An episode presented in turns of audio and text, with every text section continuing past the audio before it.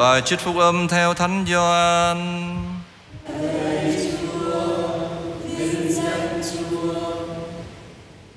Khi ấy, Chúa Giêsu phán cùng các môn đệ rằng, Bây giờ thầy về với đấng đã sai thầy, Mà các con không ai hỏi thầy Thầy đi đâu? Nhưng vì thầy đã nói với các con điều đó, Nên lòng các con tràn ngập u sầu. Dầu vậy, thầy phải nói sự thật cho các con. Thầy đi thì ít lợi cho các con. Vì nếu thầy không đi, Thì đấng phù trợ sẽ không đến với các con. Nhưng nếu thầy ra đi, Thầy sẽ sai người đến với các con. Khi người đến, Người sẽ tố cáo thế gian về tội lỗi, Về sự công chính và về án phạt. Về tội lỗi, vì họ đã không tin vào Thầy. Về sự công chính vì Thầy về cùng cha Và các con sẽ không còn thấy Thầy Về án phạt vì thủ lãnh thế gian này đã bị xét xử đó là lời Chúa. Lời Chúa Kitô, ngợi khen Chúa.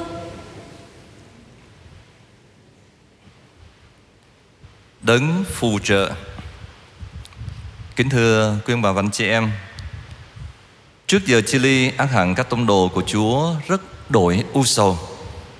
Chúa Giêsu biết điều đó nên đã dành những lời tâm huyết để an ủi các ông. Nhưng điều an ủi lớn nhất là Chúa đã mặc khải về đấng phù trợ sẽ đến.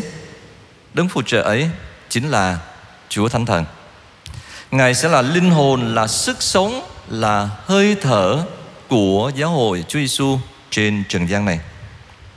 Thế nên thay vì u sầu, à, các tông đồ của Chúa Giêsu có lý do để mà hân hoan Niềm vui ấy có được bởi lẽ Chúa Thánh Thần sẽ mặc khải cho các tông đồ biết tất cả sự thật, biết về những sai lỗi của thế gian để các tông đồ thêm vững tin vào Thiên Chúa và can đảm làm chứng cho Chúa giữa thế gian.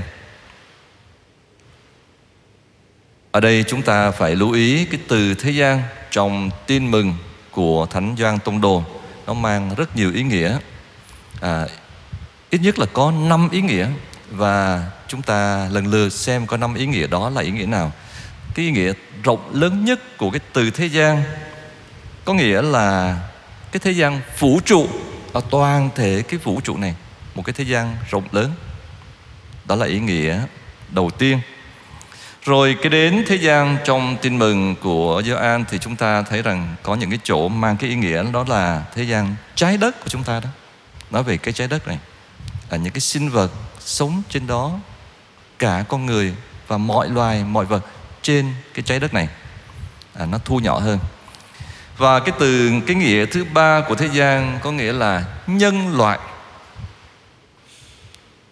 chúng ta thấy có những chỗ thánh doan nói là thiên chúa yêu thế gian đến nỗi ban con của người yêu thế gian có nghĩa là yêu nhân loại con người chúng ta. Đó là cái từ ngữ cái ý nghĩa thứ ba của từ thế gian.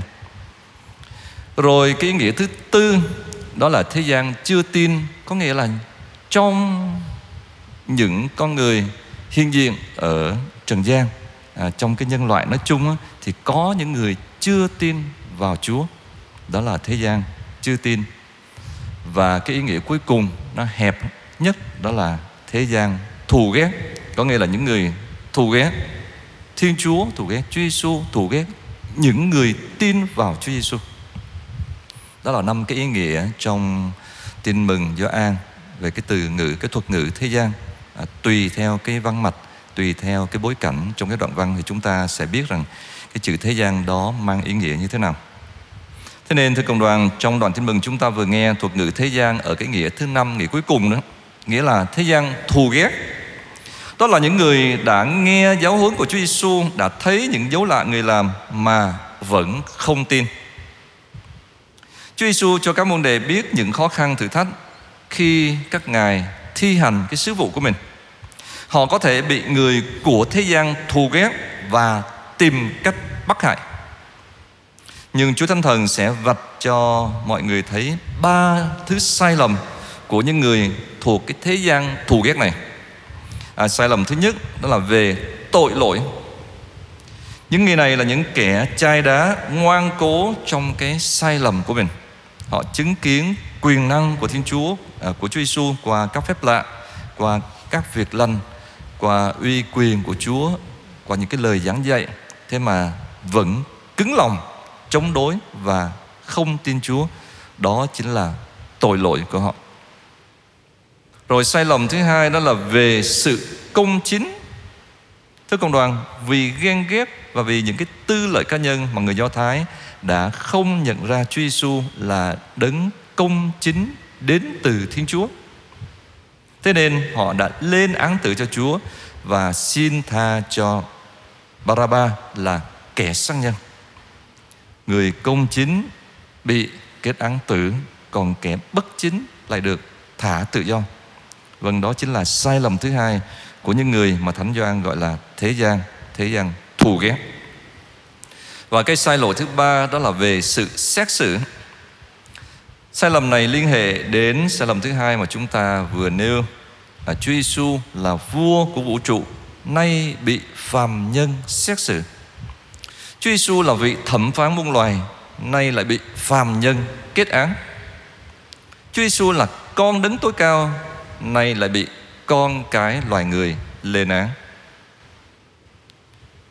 một nghịch lý xảy ra cho Chúa Giêsu nhưng vì yêu thương và muốn thực hiện, muốn hoàn tất cái công trình cứu chuộc mà Chúa Cha đã trao phó.